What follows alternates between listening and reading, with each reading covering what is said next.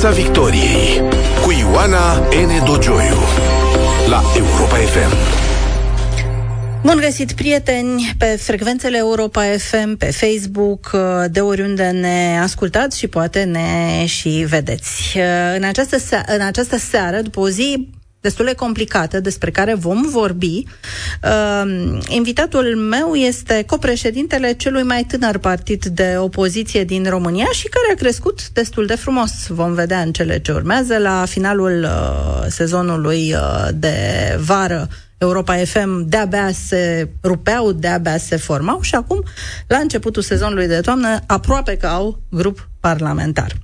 Uh, bună seara, domnule Dragoș Păslaru, copreședinte Reper și europarlamentar Renew Europe. Bună seara! Chiar este o bucurie să-mi revin în studio Europa FM după câțiva ani de zile și salut pe toți ascultătorii noastre. Spuneam că a fost uh, o zi complicată astăzi, o zi care a început cu fibrilații importante provocate de discursul lui Vladimir Putin, care a invocat din nou după o pauză folosirea armelor nucleare, nu mai făcuse de ceva vreme, a invocat-o și a decretat o mobilizare parțială care deja se pare că la Moscova uh, și în mai multe orașe din Rusia uh, creează tensiune, ar putea să fie ceva, să sperăm că va fi ceva asemănător cu invitația, cu convocarea la meeting în piața Palatului făcută de uh, Nicolae Ceaușescu în uh, 1989, dar vom vedea. Uh, în urmă cu câteva momente a existat o replică a președintelui Statelor Unite, Joe Biden, care și-a reafirmat sprijinul total pentru Ucraina, dorința ca Rusia să fie, hotărârea ca Rusia să fie uh, judecată pentru crime de război și atașamentul total la valorile democratice, deci niciun pas înapoi. În continuare, uh, Ucraina va fi susținută militar împotriva acestor uh, amenințări ale lui Vladimir Putin. Cum vedeți dumneavoastră și ca președinte de partid, dar și ca europarlamentar, deci conectat foarte bine la politica europeană, această evoluție a lucrurilor, această escaladare?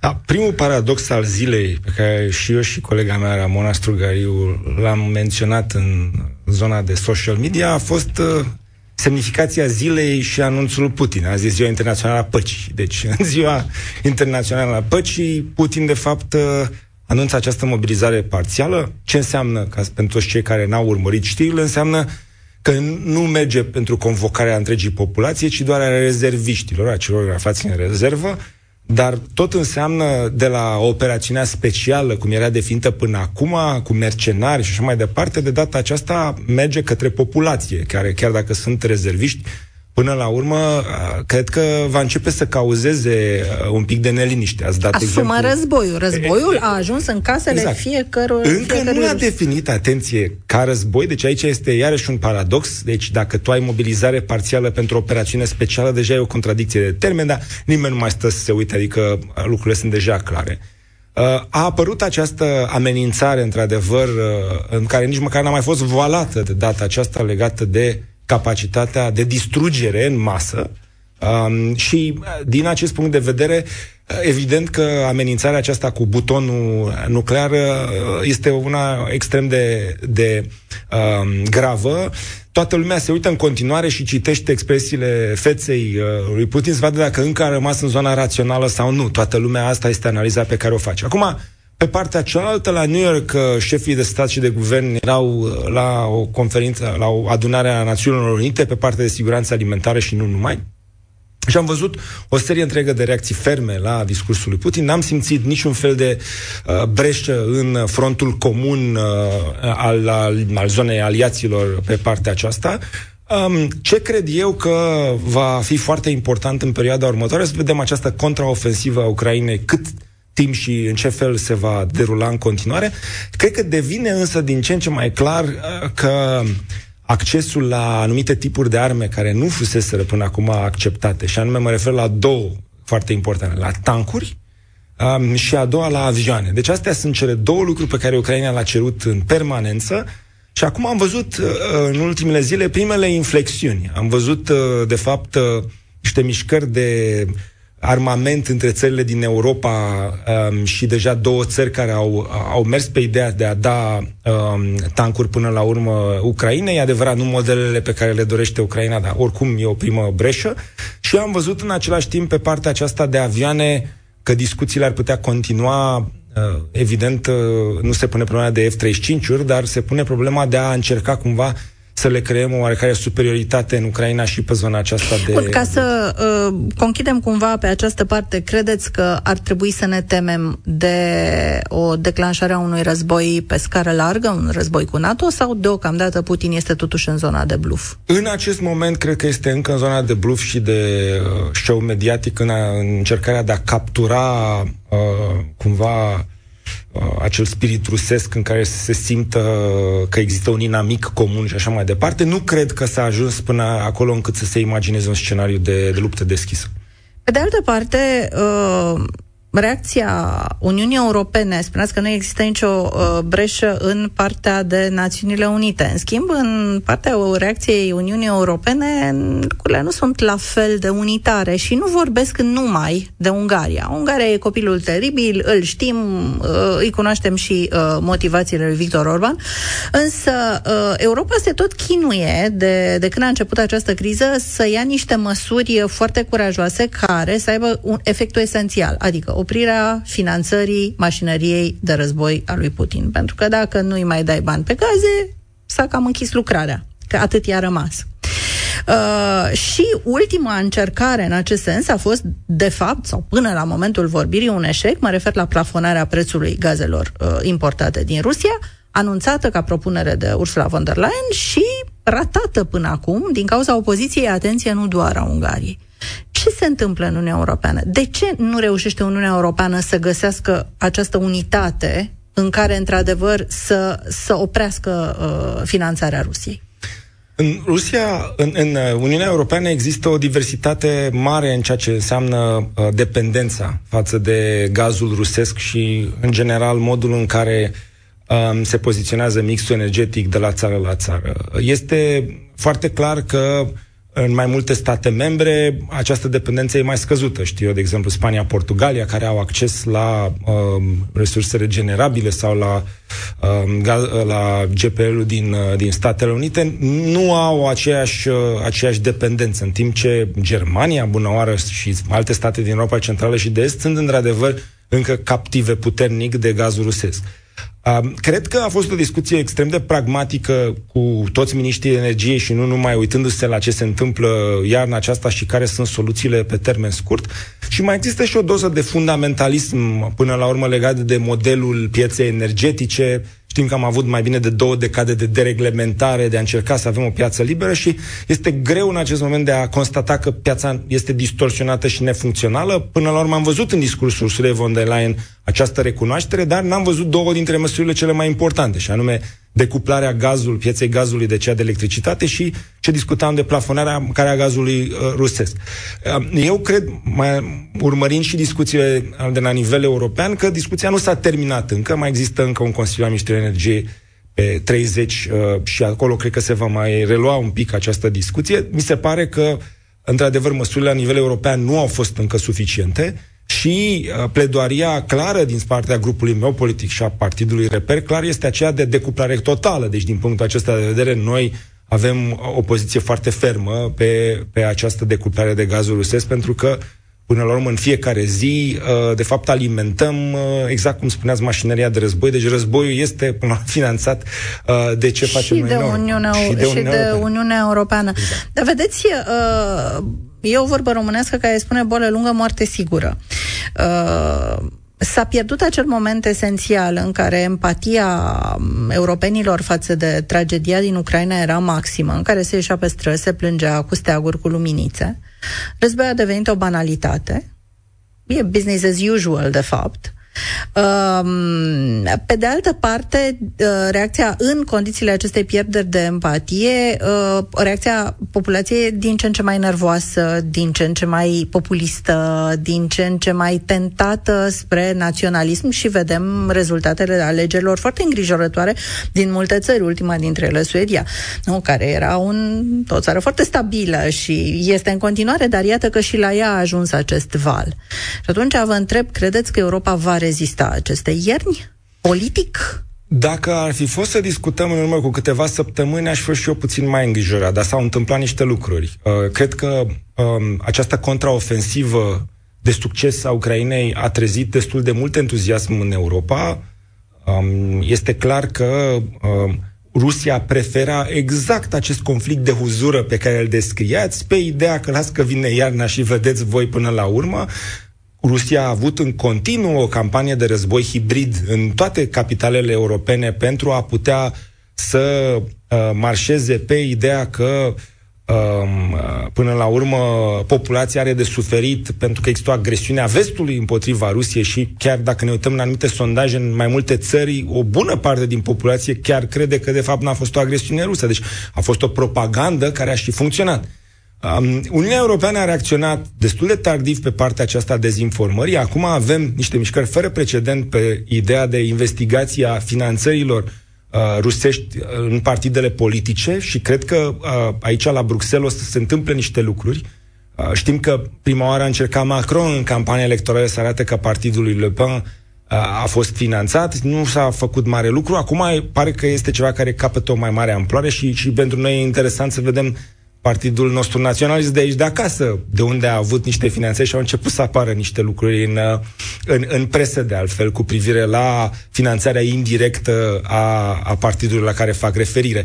Um, cred că dacă cuplăm la aceste lucruri faptul că uh, Chiar dacă nu am reușit să luăm deciziile curajoase, stocurile de gaz au ajuns la 84%, deci cumva peste uh, planificarea pe care o aveam. Deci pe partea asta de bază, măcar să avem stocurile la 100% și să știm cumva că putem să uh, reușim să depășim măcar niște luni grele de iarnă. Aici eu sunt mai optimist acum și, repet, va depinde foarte mult de această contraofensivă ucraineană și de uh, câștigarea acestui momentum strategic cu poate o susținere mai puternică din partea Statelor Unite, mai ales în ceea ce înseamnă echiparea militară. Aici cred că se va juca, de fapt, în următoarea perioadă. Până la urmă, Ucraina așteaptă sprijin de la lucruri pe care le-am discutat, sofisticate, tancuri, avioane, până la 200.000 de uniforme de iarnă, pentru că nu au cu ce să-și îmbrace soldații și asta va conta foarte mult. Cred, credeți că discursul de astăzi, foarte amenințător, foarte tensionat, uh, uh, Vladimir Putin a avut și o altă mimică și o altă gesticulație, spun cei care îl cunosc uh, foarte bine. Credeți că ar putea influența în vreun fel deciziile de la Bruxelles? Spuneți că încă meciul nu e jucat nici în ceea ce privește plafonarea, nici în privința celorlalte măsuri. Ar putea fi un, un semnal de alarmă pentru europeni? Trebuie să facem ceva sau da, eu nu doar că cred, sunt în poziția în Parlamentul European chiar să lupt pentru asta. Deci eu cred că Parlamentul European a fost destul de ferm pe poziție și a spus foarte clar că ne dorim decuplarea completă de gazul rusesc. Majoritatea e clară în Parlamentul European și da, vom presa, inclusiv prin europarlamentarii noștri reper, vom presa pe partea aceasta. Mă aștept ca tocmai prin faptul că Putin a, a încordat acum mușchii și a trecut la faza următoare, să spunem, și Europa să reacționeze și să nu mai rămâne în această zonă cumva de platitudine cu niște măsuri care, într-adevăr, sunt insuficiente în, în ceea ce privește raportarea la, la acest conflict. Nu numai măsurile, dar și mesajul transmis. Spuneați că se caută finanțări pentru uh, partidele populiste, pentru partidele naționaliste, v-ați referit cel mai probabil, bănuiesc eu, în cazul României, la AUR. Uh, pe de altă parte, nu trebuie cine știe ce finanțare pentru ca mesaje rostogolite pe toate canalele, de la WhatsApp, la Facebook, la ce vreți dumneavoastră, de tipul. Uh, ne întoarcem la vremea lui Ceaușescu când ne va fi frig. O să ne oblige să mâncăm greieri sau făină de lăcuste sau aș, ce, ce se mai... Nu, mai... nu ne mai dau voie la sarmale, o să trebuiască să mâncăm uh, greieri fripți sau gândaci fripți. Dar nu e vorba numai de asta. De exemplu, uh, domnul Ciolacu spunea să lăsăm românii în pace, avem cel mai mic consum de electricitate din Europa, noi nu le putem spune românilor să facă economie, Bruselul să-și vadă de treaba lui. Da, există aici... Nu trebuie mare finanțare pentru asta. Nu. Um, există o categorie de persoane utile, nu aș vrea să pronunț cuvântul, care ajută în acest, uh, în acest context. Uh, reacții pe care le-a avut domnul Ciolacu sau chiar domnul Rareș Bogdan într-un alt context sunt extrem de nefericite. Um, românii știu foarte bine că există două mize importante în ceea ce privește consumul de energie. Una este legată de solidaritatea pe care trebuie să o avem în acest conflict. Până la urmă, istoria ar fi putut arăta altfel scrisă și România să fi fost în această situație foarte ușor, dacă nu reușeam uh, să aderăm la NATO și apoi la Uniunea Europeană.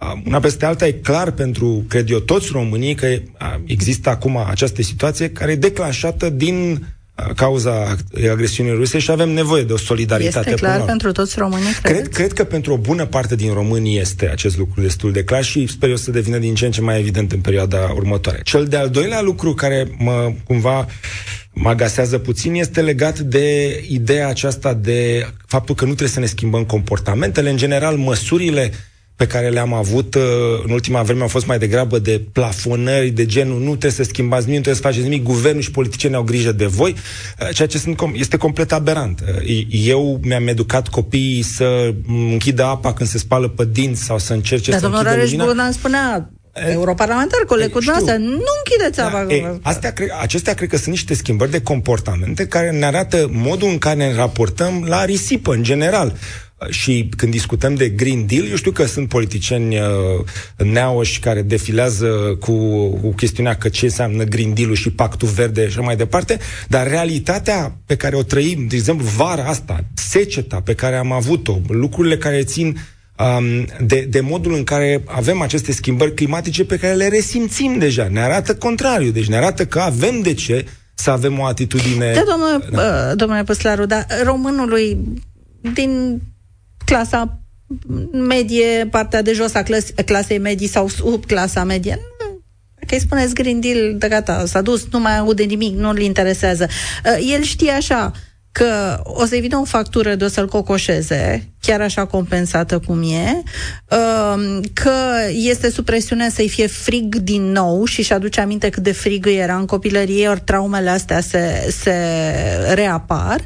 Îi este frică că o să-i fie foame, este frică uh, că se va întoarce la lucrurile, la acele uh, orori pe care le-a mai trăit odată el sau părinții lui și i-au povestit. E, acestor oameni, cum, cum, put, cum poate un politician să fie convingător în fața acestor oameni Uh, nu cu Green Deal și cu formulări bruxeleze, ca să zic, și nu spun ironic, ci chiar așa este, uh, cum îl poate convinge că e nevoie de această solidaritate, că știți, mai eu e întotdeauna mai aproape decât sacou, asta e veche, nu, nu, nu o descoperim acum.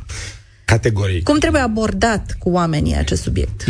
Eu ce am menționat mai devreme legat de atitudinea uh, pentru partea aceasta de tranziție climatică este ceva ce cred că vom putea urmări anii viitor și cred că vom avea din ce în ce mai mulți oameni care vor conștientiza importanța comportamentului individual.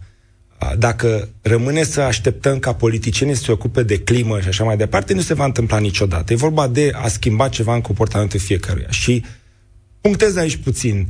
Dacă ne uităm la generația nouă, tinerii, și modul în care ei se raportează la mediu și la aceste schimbări, vom înțelege de fapt că discutăm de o abordare diferită care are această componentă generațională în plin plan. Revenind pe, pe cum, cum anume explici celor care se află în situații de vulnerabilitate lucrurile astea. Primul meu răspuns, pentru că tot discutam de Bruxelles, este să ne uităm la faptul că Uniunea Europeană, până la urmă, are o, o, o finanțare extrem de mare pe care o pune tocmai pe masă pentru a putea preveni aceste situații de vulnerabilitate și de excluziune. Mai pășleau, ne dă Uniunea Europeană o cârcă de bani în perioada aceasta.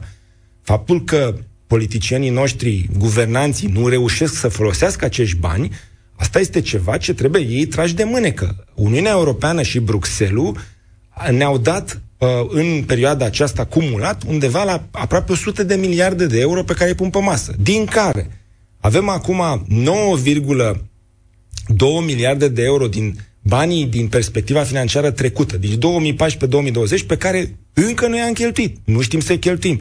Avem banii de pe PNRR, unde ne-am lăudat acum că am mai luat o tranșă, dar suntem în întârziere cu o grămadă de lucruri, inclusiv cu măsuri care țin de venitul minim de incluziune, de protecție pe, pe partea asta socială și așa mai departe. Avem banii pe perioada 2021-2027 și ne aflăm deja în 2022 spre sfârșitul anului și n-am reușit să-i deschidem programele operaționale care cuprind exact măsurile sociale.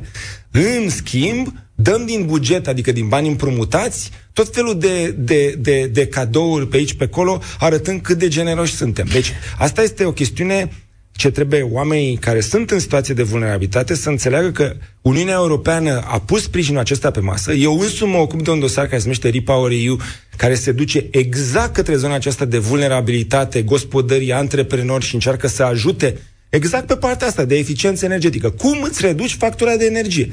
Deci, problema este la implementare. Avem fondul de mediu care a primit 50 și ceva de mii de dosare și a rezolvat 6.000 în condițiile în care în Polonia am 2 milioane Pentru de gospodării. aici, la da, asta vă referiți. 2 milioane de gospodării în Polonia au fost rezolvate cu finanțări europene, la noi 6.000 de dosare. Bun. Deci, yes, asta e diferența de capacitate, gestiune și performanța guvernării.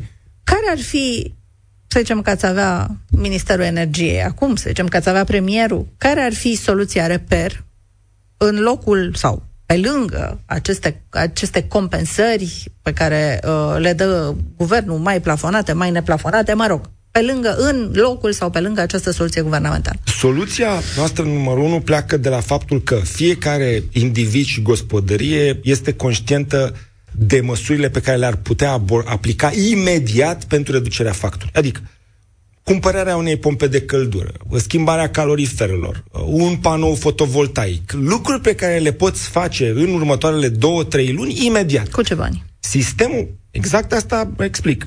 Um, sistemul pe care am putea să-l avem în perioada asta, dar pus pe masă imediat, este să avem o decontare parțială sau o cofinanțare a oricărei, al oricărui efort pe care îl face oricare român care își dorește să-și, scoată fact, să, să-și scadă factura, astfel încât dacă vin cu bonul și cu factura de la un magazin sau un, orice parte asta de servicii care, care sunt pe eficiență energetică, să-ți decontezi jumătate din factură sau poate chiar în anumite cazuri de vulnerabilitate, 75% din factură. Ceva foarte, foarte simplu, un fel de mini-voucher european, pentru că finanțarea este europeană și este disponibilă, pentru acest lucru. Bun, și pentru gaz sau pentru cei care nu pot să își... Să, sunt oameni care stau la bloc, nu pot să-și pună a, nici pompa de căldură, nici panou pe terasă. Absolut, absolut. Aici, din, din punctul acesta de vedere, pe de o parte, uh, poți să ai uh, partea aceasta de soluții alternative, deci dacă până la urmă uh, ești dependent de un sistem care nu funcționează, părerea mea e că ar putea, ar putea să fie cazul să îți dea voie să spui o centrală uh, care să nu fie neapărat pe gaz și să poți să, să ieși din, din sistemul respectiv. Dar pe, pe ce să fie o centrală de apartament? De, de ce să fie? Pe ce să fie? Ați spus că nu, nu, să nu fie pe gaz. Pe ce să păi, fie? Există în acest moment pe, pe partea de electricitate... Care este altă... Care este altceva, dar dacă îți... Pe, dacă încă o dată, dacă îți, îți, îți, îți... Aici este iarăși o chestiune. Un om sărac nu-și va cumpăra o centrală performantă. Este o chestiune foarte clară că dacă nu vin cu un sprijin pentru ca să-i acopăr parte din costul unui echipament performant, nu vom avea o, o scădere de, de Deci de n-ați merge pe uh, compensări de facturi de niciun fel, ba, da, soluția sta, sta, aceasta. M-ați întrebat ce, ce am venit în plus față de lucrul acesta. Există clar o distorsiune de piață și avem nevoie în acest moment să existe, să existe o compensare pentru, pentru gospodăriile aflate în vulnerabilitate și pentru cele care acum sunt în pericol să intre în zona de vulnerabilitate. Dar am adăugat o măsură care mi se pare foarte importantă. Deci nu poate statul tot timpul să preia totul spunând că comportamentul oamenilor trebuie să fie neschimbat, nu trebuie să faci nimic, nu trebuie să faci niciun efort să-ți reduci factura, las că vin eu ca post de salvator, ca politician și îți remediez lucrurile. Eu spun că oricine la el acasă, la ea acasă, poate să ia o, o, o măsură de tip acesta, ar trebui să aibă un sprijin imediat și direct din partea statului, pentru că asta este, de fapt, toată politica europeană în perioada aceasta, să să putem într-adevăr să folosim banii europeni pentru eficiență energetică. O altă problemă spinoasă, ați, ați și fost ministru mm-hmm. al muncii în uh, guvernul Cioloș, uh, e o discuție despre majorarea salariului minim și majorarea pensiilor. Sigur, sunt persoane vulnerabile. E, e o dilemă. Sunt persoane care într-adevăr se descurcă greu spre imposibil în condițiile inflației actuale. Pe de altă parte, orice creștere salarială sau de pensii are potențial inflaționist cum ar trebui gestionat, cum ar trebui mers între, pe sârmă între cele două? La nivel european am gândit această uh, legislație privind salariile minime adecvate, plecând de la ideea ca oamenii, mai ales aceștia aflați la nivelele cele mai mici de salarizare, să nu mai fie dependenți de politicieni. Deci cumva să scoatem politicienii și deciziile arbitrare din această logică de uh, remunerare sau de stabilirea unui nivel minim de remunerare am, avem o parte care, fiind directivă, este obligatorie de ancorare a salariului minim față de niște indicatori. Discutăm aici de puterea de cumpărare, de nivelul general al salariilor, de ritmul creșterii salariale sau de productivitate. Și asta însemna, ca să înțeleagă toată lumea, înseamnă că dacă, de exemplu, am inflație de 15%, eu nu vreau ca politicianul să decidă că îmi dă 12 sau 11 sau 20. Vreau să pur și simplu la sută creștere. Da? Vreau pur și simplu să, să fiu sigur că mi-acoperă inflația. Asta nu este măsură care generează inflația, pentru că doar îmi compensează inflația respectivă. În același timp, dacă sunt pe o tendință pozitivă a economiei, să pot să mă asigur că dacă productivitatea muncii a crescut sau economia crește, am și eu creșterea salariului minim pe ideea că trebuie să existe un beneficiu și pentru cei care sunt în poziția aceasta de vulnerabilitate. Și altfel, dacă stăm să ne gândim, de exemplu, cum a reacționat guvernul la directivă, vedem că nu s-a înțeles absolut nimic. Deci primul lucru pe care uh, uh, au venit ministrul Budăi și uh, președintele Ciolacu pe masă a zis că noi creștem salariul minim la 3.000 de lei.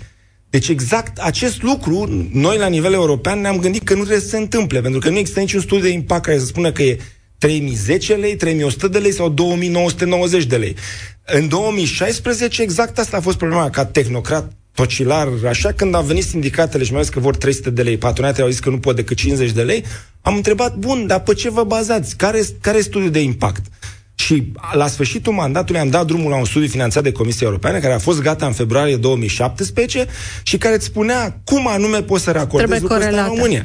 Da, cine l-a luat cineva în calcul? Nu, s-a aruncat frumos la gunoi. Acum România are 2 ani de zile de implementare a directivei și ce mă aștept este să stabilească un set de indicatori cu partenerii sociali și să nu mai văd picior de politician care zice îți cresc eu salariul minim cu X lei.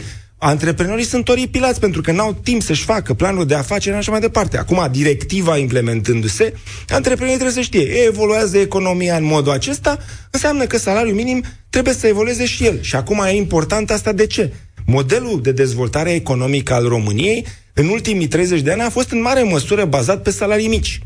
Și cred că unul din dezideratele, inclusiv ale politicienilor, reper cu siguranță susține asta, este ca salariile în România să nu fie mici ca să fim competitivi, ci să avem competențe, educație, formare ca să putem avea salarii mai mari. Deci este un lucru care ar trebui cumva să fie parte a modelului economic pe care ne-l asumăm Dacă în perioada următoare. dumneavoastră sperați ca în an electoral uh, cineva să decupleze decizia politică de creșterea pensiilor și a salariilor, uh, nu pot decât să vă doresc uh, mult succes succes. Termenul e de 2 ani de zile de implementare. Dacă se va întâmpla ce spuneți, asta înseamnă că vor amâna implementarea exact până după alegeri, ceea ce până la urmă ar fi, ar arăta de fapt uh, exact adevărata fața populismului uh, în zona de guvernare. Sper să nu se întâmple asta și să putem avea o aplicare mai rapidă. Domnule Dragoș Păslaru, mai avem 5 uh, minute. Două chestiuni vreau să mai discutăm. Una va fi despre stadiul în care se află reper, dar înainte de asta, pe scurt, intrăm în Schengen sau nu? România are acum o fereastră de oportunitate unică. Franța, Germania sunt perfect aliniate pentru primirea în Schengen. Um, Olanda nu va reacționa dacă va fi singurul stat care, se, care ar putea avea vreo ceva pe masă. Există nenumărate inițiative diplomatice pe acest subiect. Singurul motiv pentru care n-am intrat în Schengen ar fi legile justiției.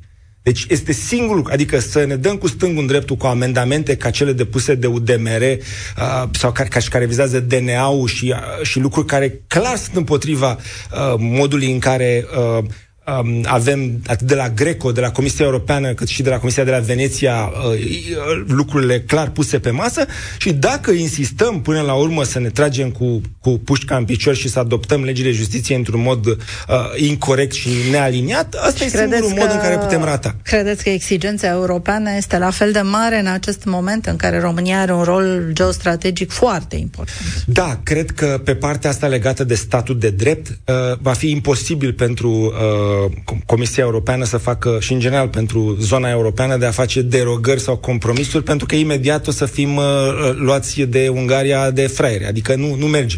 Din acest punct de vedere este foarte clar că... Deci știrea pe care ne dați este că Olanda nu va rămâne singură deci dacă restul se aliniază, Olanda nu va rămâne singură în opoziție nu. și uh, totul depinde de dacă avem niște legi ale justiției aliniate. Da. Spuneam că reper este, nu i-ați stat încă moțul, mai aveți destul de mult până la moț. În sondaj aveți 1%. Avem grup... și 2, avem și 3, să Asta am văzut eu. Sondaj. Da. Grup parlamentar, vă pregătiți, aveți. Care este stadiul partidului în acest moment?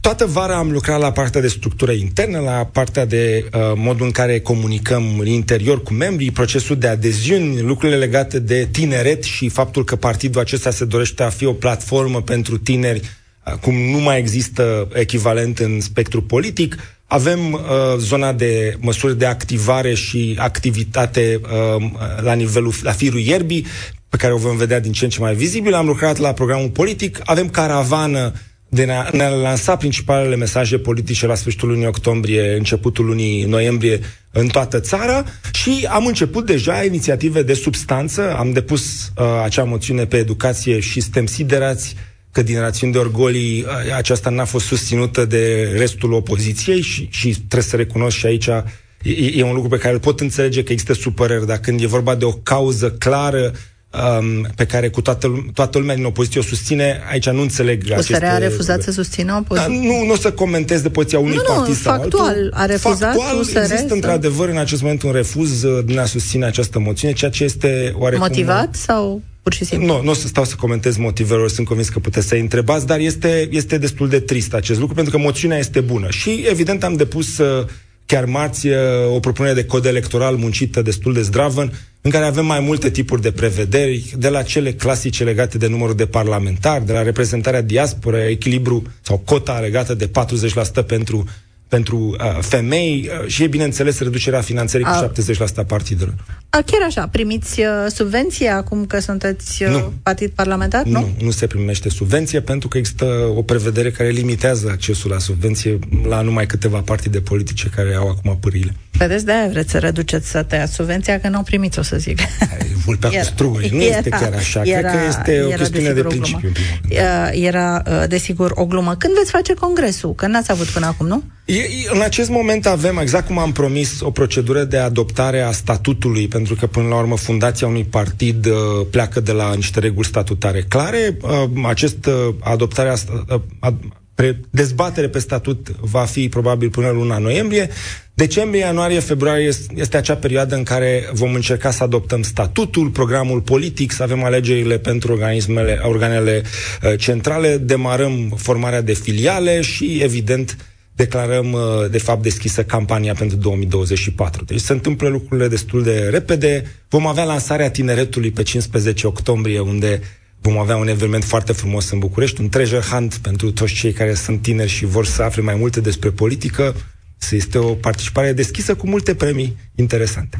Și candidatul la prezidențial al Reper, domnule Dragoș Păsaru? Undeva în toamna anului viitor, probabil, cel mai probabil va fi, va fi lansat. Uh, practic, tot, uh, toată uh, prima parte a anului viitor va fi consacrată școlii Reper. Noi avem acest model prin care vrem să pregătim pe toți candidații noștri și pe cei care vor să descopere mai mult legat de lumea politică pentru a putea să um, decidă ulterior dacă vor să-și asume o candidatură, pentru că mulți oameni foarte uh, bine pregătiți din societate nu se bagă în acest proces de candidatură, neavând toate pregăti- toată pregătirea. Noi asta vrem să facem, să putem atrage din ce în ce mai multă lume către uh, cursuri de teorie politică, etică politică, buget, administrație și după aceea să-i lăsăm să decidă. Nu vrem ca toată lumea să devină membru deodată, vrem să avem însă o bază mare de susținători care să ne fie aproape în perioada următoare și, repet, aici e un lucru pe care îl spun de fiecare dată. Dacă hurul e ca un avion, are elici, are aripi uh, și arată ca un avion, înseamnă că